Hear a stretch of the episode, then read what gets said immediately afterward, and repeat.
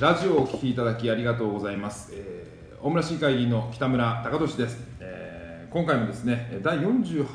回目おお来ましたねなりましたかなりましたかおーいやーねな何回目か後でちょっとちゃんと確認しますけどもうね、えーはいなんとこのラジオ高俊はいマニフェスト大賞にノミネートされてしまいました第12回ですかね第12回第12回マニフェスト大賞、ねえ12年目のマニフェスト大賞、はい、あの過去最高の応募があーまあ、あったっていう話でですね、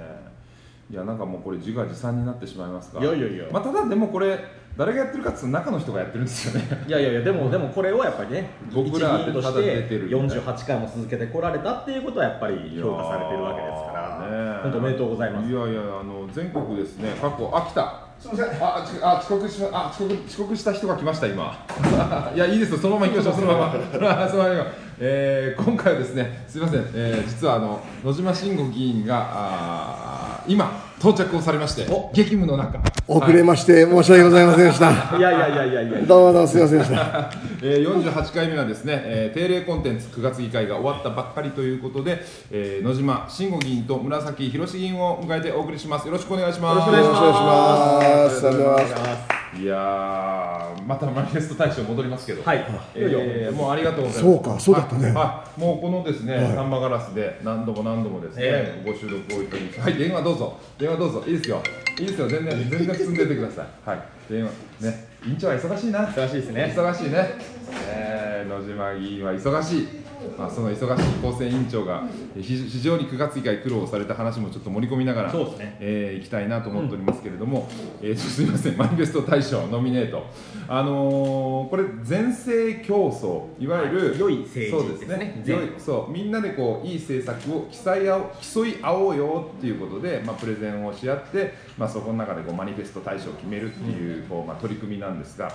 あー紫議員もはい過去、過去受賞をされているということで。はいね大村市議会ね、はい実はあの紫議員、そして園田議員えー園田さんが市長が議員時代にそうなんで受すよ賞されたこともそうなんですよねありますので村上議員のはい受賞したのは、などういう政策だったですか、私は第7回でした第7回7回でしておーあの要はシティプロモーションがまだこう世の中にこうなかなか出てくる前にですね、はいはいはいはいその要するに大村市のはい農水産物とか、うんいいものをもっと都会に売っていくためには、うん大村市出身でそあなのる要ほすどるに関西とか関東首都圏ではいはい飲食されている方をはいはい要するにリストアップしてうんその方々にこうつないでいきましょうといなるほどなるほどうそういうネットワークをしっかり作りませんかとうん結構全国にいらっしゃるんですよねうんフレンチイタリアンのシェフやってる方ってうん大村出身でですうねんだからそういう方と実は大村市の生産者がつながってなかったりするんですようんで結構そのそのフレ向こうでシェフしてる方はうんやっぱり故郷の地元のうんなんかナマコであったりとかうんなんかいろんなもの食材使いたいって言うんですけどんどうやったら仕入れられるのかとかっていうのなるが流通経路がわからんとおっしゃなるったほのどなるでほどなるほどじゃあそれを間に入るのが本来行政の役割じゃないですかっていうことで5年前ですね5年前です5年ね前にですねマニフェスト大賞を受賞されて、それも、はい実は実現してますねあのほら大村湾なんか、なんかなんなんなんでしたかなんかやってましたよね少しずつですけどなんねかほら、うんえっとこの間丸の内で大村湾あそうそうそうそう はいはいはいは何でしたっけあれい。なんかあってましあたりまね。したありました大村湾のこう産物を集めて、はい東京でこうプレゼンをするっていうプレゼンテーションするっていうあののはまあ、民間の会社とこうし大村市が、はいまあ、コラボしたみたいな格好だったのかなと思いますけど、もうね5年前にはい提言したもいの、やいやでもあの北川先生この主催された元三重県知事の北川先生ですね、はいお会いするたびに「おいちゃんとお前やそれは実現しとるんか」って怒られますからねなるほどやっぱ覚えてらっしゃるんでなるほど北川先生なるほど元知事ですねなるほど覚えてらっしゃるおいちゃんと地元のものは東京で売れとるんか」なるほどお前ちゃんとお前売ったやつ言いっぱなしじゃねえんかみたいなことでなるほど厳しいでめすちねゃめちゃ怒られますあららららそうですいやだから今回このラジオ高俊 がねラジオ高俊が、第ね、 12回で第12 10勝してほしいやいやこれもなう皆さんのおかげですよこれは本当にえーもう中の人のおかげでいやまあもちろんそれもありますけど、はいやっぱりもう本当、はいこういうことを大村のね今までの政治家の中でうん初めてやろうと思われたわけで、まあ、こうないうチかャンなネルかをね、うんこういうね、取り組みっていうのは、あのー少ないのかなという気はしますけどね、うん県内ではないですね。ないですまなずいです、まあ、賛否いろいろあると思うんですけどやっぱりなんか僕たちこう見せるとか聞いていただくっていう機会を、うんやっぱ高高俊さんが作ったっていうのは本当それはすごいいやいやもうありがとうございますっていりがとううかございますいやーだってこれねこれがあるおかげで、やっぱりこう伝えたいことのそう奥の方がつ伝わったり、奥裏方の部分とかそうねですね伝えようってうん思うじゃないですかやっぱこういうなんか温度がなるほどね感じられるっていうか、ありがたいですよあまあありがたいですよね。なかなかね、こう議場でこう公式な議事録に残る場では、なかなかこうしゃ喋れないような方もこともね、そうですねありますからね。はい、えーラジオ高俊マニフェスト大賞ノミネートでございます。過去最多2597件の中から、まあだいたい100件程度がまあ選ばれているんですが、その中にノミネートされました。えーこの結果はですね、10月の5日に、えーホームページじゃあとこれまあ新聞紙オンエアされた時はもう聞かれてるわけですねそうですねお、ーもうあさって、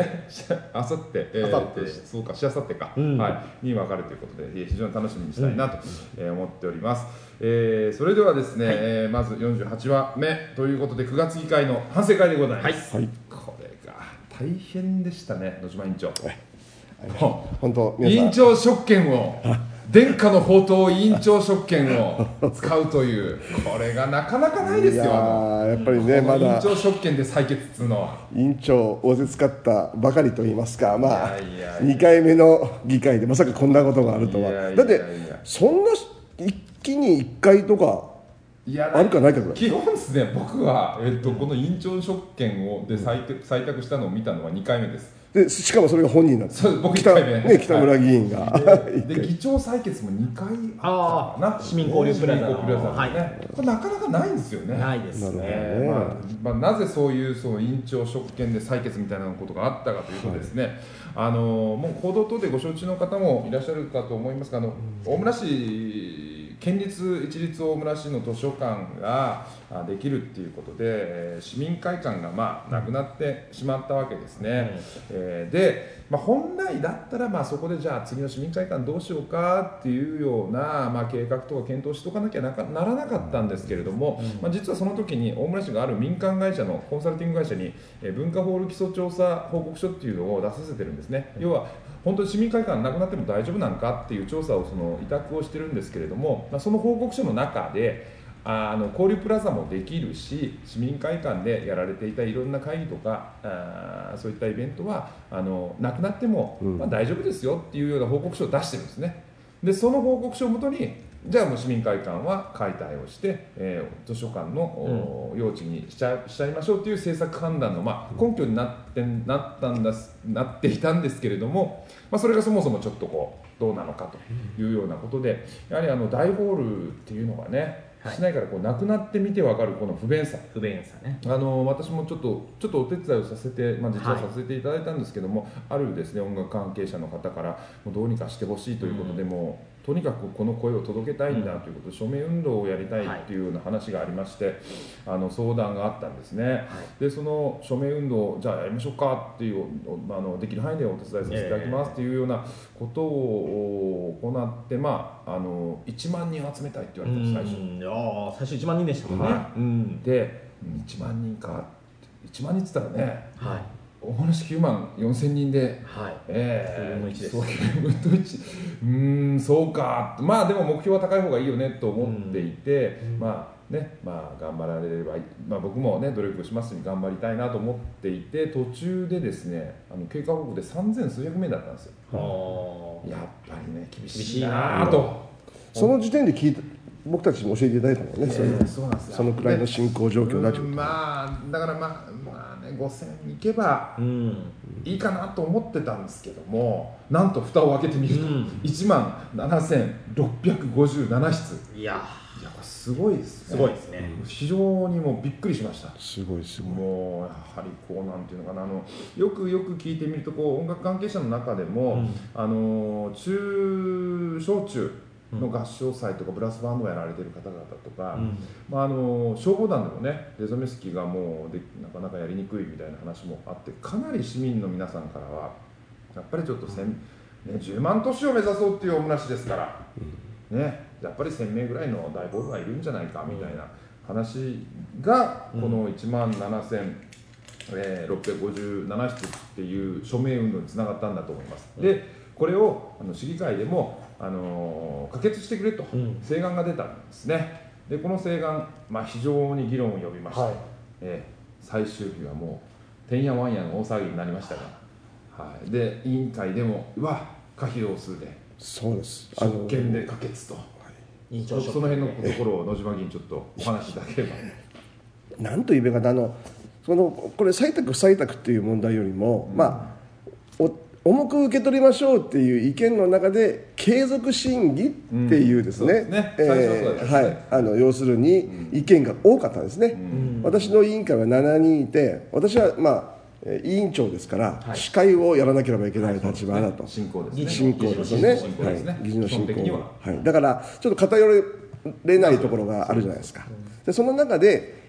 4, 人4人の方が継続しましょう、いわゆるこの請願はいただいてそれをしっかりと前に進めるためにはあの次回の12月の議会までにしっかりとその審議をして、えーそして12月にそれをまた、えー受け取るか受け取らないかの、えージャッジをしましょうということなんですね、簡単に言えば。最初はですね、はいでもそれそそれともう一つあとあとの2名はいやこのあの請願はしっかりと受け取って、それを渡してからしっかりと動いていただくようにしましょう、まあ、どっちも必要であるという意見なんですが、まあ、確かにですね、まあ、財政的にも非常に厳しい、まあ、今日ですから、あの新新駅あ新駅じゃない、まあ、新駅の前の開発もあるし、えーもうこの新庁舎も建設あるし、図書館も今できてるしね、、はいろんなそのハードな面で、えーすごい、えーたくさんのお金がかかるという中で、そんなあの簡単に請願来ましたよはいどうぞっていうのは無責任であるという気持ちも分かるんですけどね、はい、ただやっぱり私たちとしてはやっぱり請願を受け取った以上紹介紹介議員をちゃんと、えーねあのがいてそれを受け取った以上は、やはりそこから逃げるわけにはいかないんじゃないかなというのも、えー個人的にあって、まあえっ、と4対2でまず継続審査継続審査になった、そしてそれを本会議本会議に送られるかけられた、で本会議では、えーまあえー要するにそのす継続審審査をするのダはメ反対ですそうとそういうジャッジを得て、そしてまた委員会に持ち帰って、イエスかノーかになってさあイエスかノーかこれを受けるか受けないかってなったんですね、はいそしたらそしたら3対3だった、 3対3になりましたねねはいここで殿下の宝刀はがい、採択が3人不採択が3人、スラッとでここでそうどっちにジャッジするかっていうのは僕に、委員長にかかってるわけですね、はいはいそして私があの受けるべきだということで、採択のジャッジをさせていただいいたやという素こと晴でらす。しいお疲れ様でした大変だったね、玄関の宝刀が抜かれたということで、ね、いわばやっぱりあの市民の皆さんの代表がこう、ね、集まってて、もう要は、まあ、委員会という中では、まあ、その代表者の議論が真っ二つ、はいはいだからもうこれはでも決めなきゃいけない、そうですね。でも決めなきゃいけないそうですね。そういった時にねやっぱりもうこっちって決めるのは、まあ、その委員長職権での委員長採決、これはやっぱり非常に重いなっていう、そのしょやっぱり委員長という職ですね、非常に重いなと思いますあのこれが今度は議場に行くと議長採決っていうのもですねすね過去また2回ほどこれはねこれはすごいですよすごかったです要は市民真っ二つ代表者が真っ二つでこっちって決めるんですから。やっぱこれね、もうまあこれがいいのかどうかっていうのはちょっとまあ置いといて、民主主義のルールっていうのはルールではい多数決だからそうですよねこれで決めていかなきゃいけないっていうね、でも僕はね、やっぱり白黒はっきりしないといけないって思ってるし、はい常にですね、んうんそしてその請願を私たちがそのうんその請願の内容を進めていくっていう性質もないんでですね、拘束されるっていうわけではないんで、はいまあ、市民の声を届けるという作業、そうですねこれがまあは今回のいやそうだと思います私たちの,、あのまあ、働き方かなと思ってはい思いました、まああのーお聞きの皆さんはですねこのラジオをお聞きのこの三今日この三人はあの賛成をしている立場の人間ですのであのその反対の意見もあるということもそうですねまあ、知っていただきたいと思いますしあの棄権をされた方もいらっしゃいます判断ができないということで議場を退出した方もいらっしゃいますのでそうですよね、はいそういったその3名よ4名4四名名い棄まし権たねしたということですね。ただやっぱりその中で、あのー私たちはこう日々ねその市民の皆さんから、あのーまあ、選挙という洗礼を受けて、まあ、市議会に行ってこいと。で我々の代わりにこう議決をしてこいというような中でですねさまざまなこう立ちスタンスの、うんがあるわけですよ。ですからそういったところでちょっと私が気になったこのこの今回、うん請願というもののあり方そうですね。に結構ねあの議論が集中したかなっていう話で、まああのうーんまあこれはあの動画とかですね議事録を確認していただければわかるんですが、まああるう発言ではですねその委員会の議論を聞いていたら。請願というものを理解していない議員がいるということに失望したというようなねへー話もありまして、ありましたねありましておーおーみたいなどよどよどよってそれってじゃあ誰のことだみたいな。 まあ、あのそそれ以上こうなりませんでしたけども、というようなことで、まあ、要はその実現できるかどうかで請願は判断しなくちゃいけないんだと、うんうん実現できないようなものはそもそも持ってきちゃいけないんだっていうようなあーまず考え方が一つ、はいはいでもそれとまたこの真逆の考え方があって採択したからといってその請願の直接的な効果とか実効性を伴うものではないと。で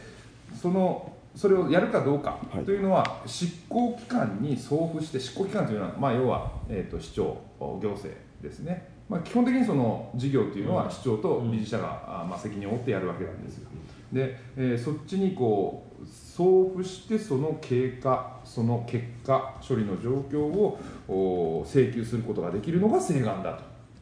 というようなこの2つの立場なるうんまあ、真っ向からね反対なんですが、まあ、我々3人はですねその可決をした側ですから、まあ、え現況はまあなかなか難しいけれどもこれから何とかしなくちゃいけないんじゃないかというような立場に立っているというかことでですね、あのぜひそういったこう発言もあの、まあ、皆さんのこういろいろとですねご意見もいただきたいなと思ってるんですが、ほど、うん、まあ、私はねもう、まあ、紹介議員という立場でもありますし。まあ、あのこれをこう、まあ、財政の見通しで確かに厳しいけれどうん、うも、んじゃあこの、まあ、一番の私ちょっと確認をしておきたいのはこの請願をですね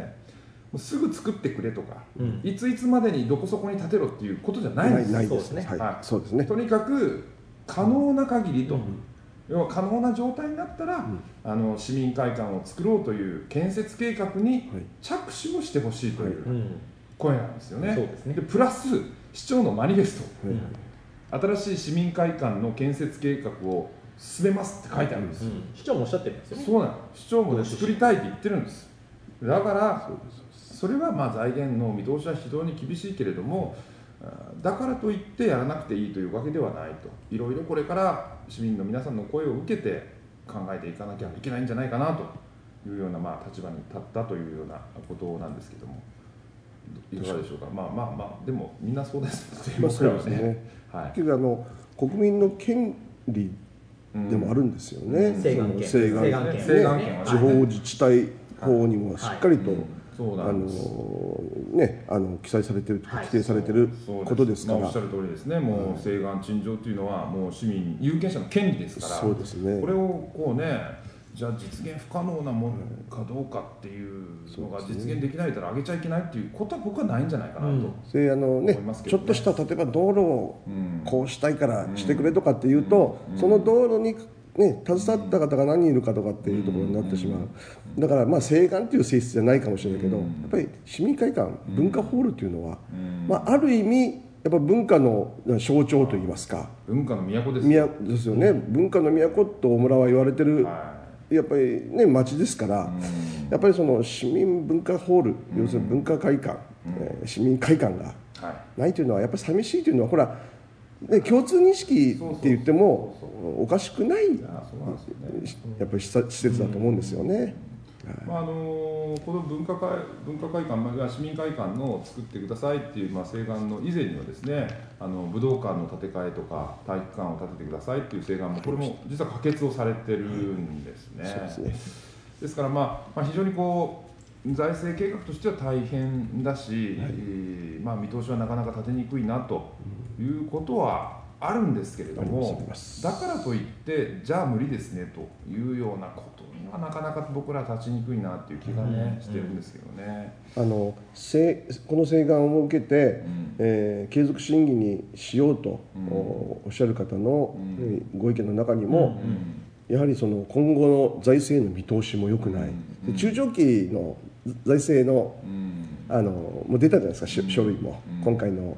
えー何でしたっ中期財け政中期見通しね見通し計画が出てたで出まししょ、たねはいちょうど前挙の時でしたよねはでその中にもやっぱり歌ってなかったんですよい、うね、んそうなんですね、んもうそもそも入ってないそうですでそういう状況の中で大変っていうのを分かっていながら、うんあのそれ市民会館をほし確かに必要だっていうふうにも理事長の皆さんも思っていながらでも載せれないという現状ですよとう、ん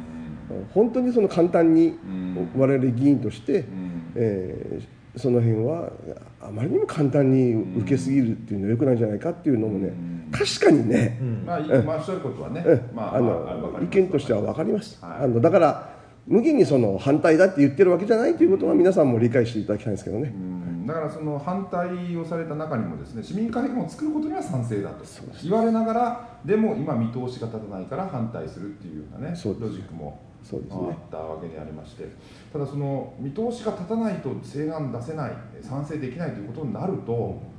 これからじゃあいやもう何もできなもうい何もできなくなってしまうんですよね。あの政治を動かすっていうのはあの私たちの仕事だと思っていて、まあ、それは全国各地どこでも財政はむちゃくちゃ厳しいわけですよそうでね。すねはい、じゃあそこでどうやってんなまあ財源を取ってくるか持ってくるかっていうのも一つの我々の仕事だと思っていて、まあこれもちょっと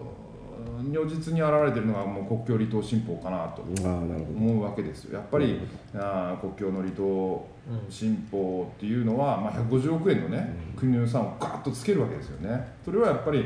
必要性があるからだっていうようなことで、まあ、だからそれが、まあ、この市民会館とはちょっとこう性格が違うけれども、いろんな可能性とかねまあ中にはこうウイスキーメーカーのなんとかトリーホールとかですねああそうそそううそう企業のね企業のえーねメセはナ活動のなんかホール作ってたり、あの芸能人の方のこう、あのお力をお借りして、うんすごいホールをちょっと作ってたりする自治体もありますんで、いそうそうそうそうあのこれから院長職権で採決した野島院長のライフワークとしてはい市民会館そうですねいや私も大村が絶対に発展するんだという気持ちでいる一人じゃないですかそういう意味ではその大村市だけの財政でね、そういうものを建設するっていうのはそれは確かに難しいことだけど、やっぱ県、国、でもまあ大村ねボートあのボートもあるか6ら億ですから繰り入れ繰り入れ6億ですからね6億繰り入れだからそのこれもいろいろあるけどねただねそれもある財政というのはやっぱいろんな考え方があると思うんでね、大村が発展する上で必要なんだという気持ちを持ってね、やっぱりあの今今後望みたいなと思いますね、はいまあそういうことだでから簡単にいかないのは、まあまあそうそうでしょうなねのあのですね、もう絶対間違ってるとか絶対正しいっていうのがやっぱこの議決にはありえないんで、ちょっともう非常にこう真っ黒から真っ白の間の人もいれば、はいちょっと黒よりちょっと白よりっていうようなこともあって、そうですね本当さまざまなあの意見主張がですね、えー繰り広げられております。まあ結果としては、えー多数決で賛成多数でこの請願はあの可決というようなことになりました。で、えー後日ですね、あの市議会のホームページ、えー等々で議事録とか、あまあ動画で見れるんで、まあそこで確認されると非常にこうわかりやすいかなと思いますのあで。とあの議会だよりとかもね議会だよりもぜひ見ていただきたいちょでっと時すね間が空いちゃいますけどそうねですね、はい、あの、ご覧になっていただければなと思います。えーそれでは、まあ、そろそろお時間もということで、いということです。第48回目の放送を、これで、えー終わりにし、えーさせていただきます。ラジオ高俊でした。ありがとうございました。ありがとうございました次回もお楽しみに。ありがとうございました。